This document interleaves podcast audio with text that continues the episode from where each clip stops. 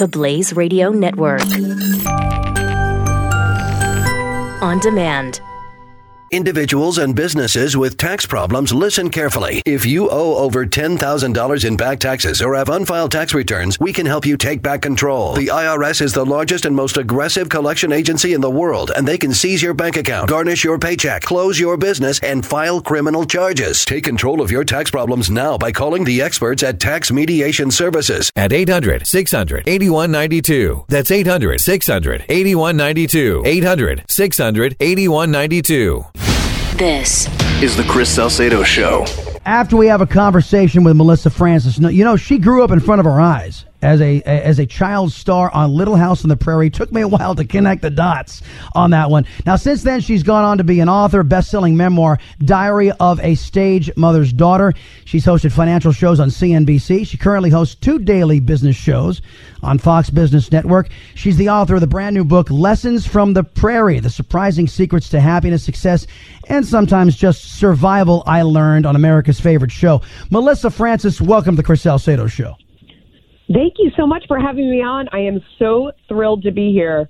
You are just huge in Texas. Well, well thank you for the compliment. I, I, I am. We're, we're, we're very happy to have you. I was hoping to talk a little shop before we got into the book. So, sure. uh, the unsung story of this nascent Trump administration has been what uh, well, actually, on your former your former bosses over at CNBC labeled a rip roaring economy, and it's basically been a change in attitude uh, I'm talking about the jobs market, the stock market, and of course those those pesky regulations. Are you seeing this? Oh, absolutely. I mean, and and it is. It's not just shop. A lot of this is in the book.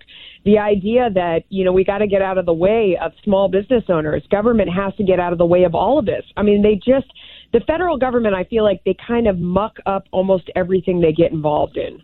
I mean, they're just you got to. They're great at national security. You know, you've got to. Obviously, you have to have a police force, the FBI, those sort of things, national security. But beyond that, they're just horrible when they get involved with anything economic.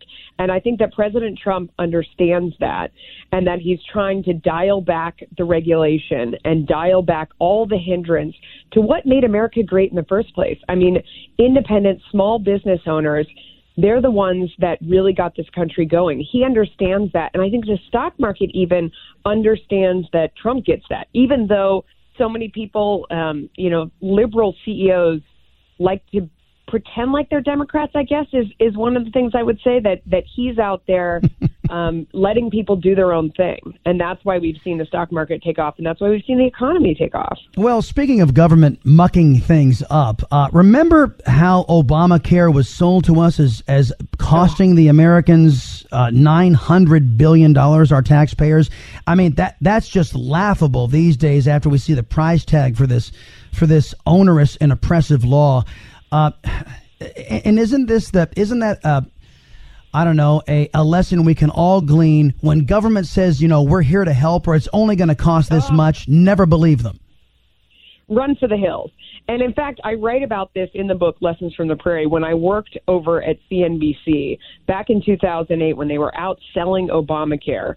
Um, I have a degree in economics from Harvard, but you don't need that. You just need first grade math to know that if you add more people to the healthcare rolls and you're giving away stuff for free and you're giving it away free to people who can't afford it and you're not charging for pre-existing conditions that when President Obama said in the New York Times that each family's cost was going to go down by $1250 a year I was like wait a second what I mean that must be new math because that math does not add up. There's no way yeah. you're going to add unless the doctors are going to work for free or hospitals are going to work for free or or something or the insurance companies are going to give it away for free. There was no way everyone's cost was going to go down. And maybe as a nation we wanted to get together and say, "Hey, we want to cover these millions of people that don't have insurance because maybe they're walking into hospitals and they're using it anyway and that, you know, and and that cost is being laid off onto the taxpayer. I don't know. You know, maybe we want to talk about but we have to at least be honest about the math, and they weren't. And I was dragged into the office at CNBC and told that I was disrespecting the office of the president by questioning the math. Wow. And I was like, wait a second, this is an opinion. I'm not I'm not doing opinion here. I'm doing math. I'm being an honest journalist. And they were like, no, you're disrespecting the office of the president.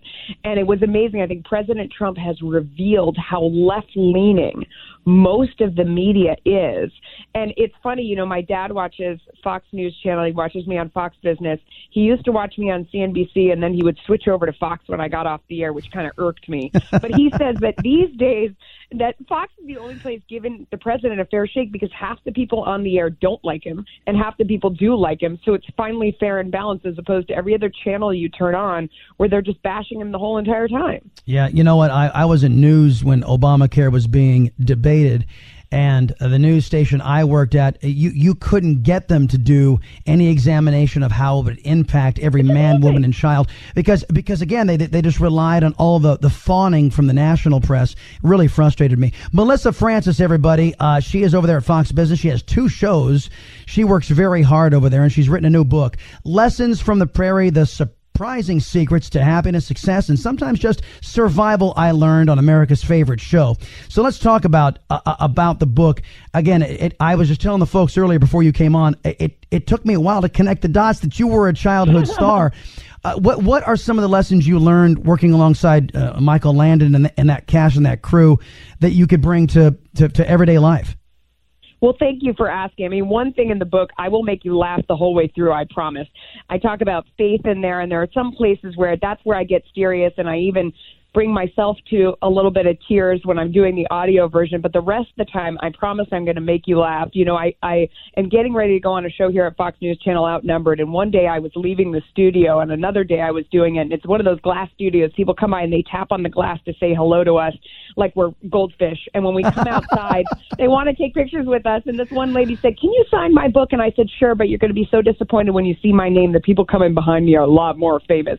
And she said, "No, I know you. You're the Little House of the Prairie one." And I thought to myself, I've been trying to get away from this my whole life and recreate myself as this serious journalist. But, you know, really, there are so many things that I cling to today that I actually learned on that set. I did my first commercial when I was six months old, and I was on, you know, more than 100 commercials, so many movies, so many TV shows. But this one was really special. People don't realize Michael Landon was one of the first true pioneer entrepreneurs in Hollywood. He was a small business owner. I mean, he figured out to make a mint in Hollywood, you had to be the boss. He owned the show, he created it, he wrote it, he produced it, he directed it. He was the first one there in the morning, the last one to leave at night.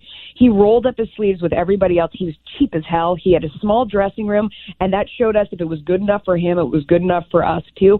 We worked so hard, and we had a pride in what we did. People loved the show. It was wholesome. We felt good about that. I mean, so much of that is lost in America, and to find it in Hollywood during this formative period of my life, I mean, it taught me about resilience.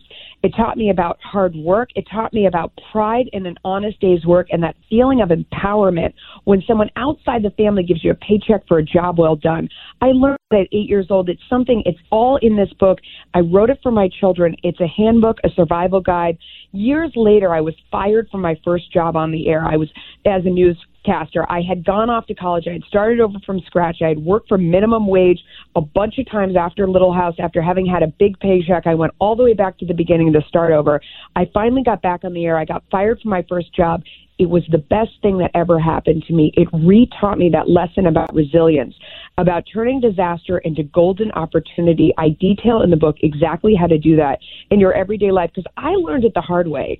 And I want people to read the book, laugh at my experience, cry with me, but then take away exactly how to put yourself back in a better place than where you were knocked down from. Yep. It's really important, no matter where you're coming from in life. It happens to all of us, doesn't it? I, I, I could talk to you for an hour, seriously. Melissa Francis, everybody. Lessons from the Prairie, the surprising secrets to happiness, success, and sometimes just survival I learned on America's favorite show. Hope to get you back, Melissa, here on the program. We really. back, please. I want to come back soon. You promise? I promise you'll we'll get you back on because right. there's there's plenty in the economy we got to talk about, and we'll talk again. Thank, Absolutely. thanks for being here on the Thank Show. You betcha.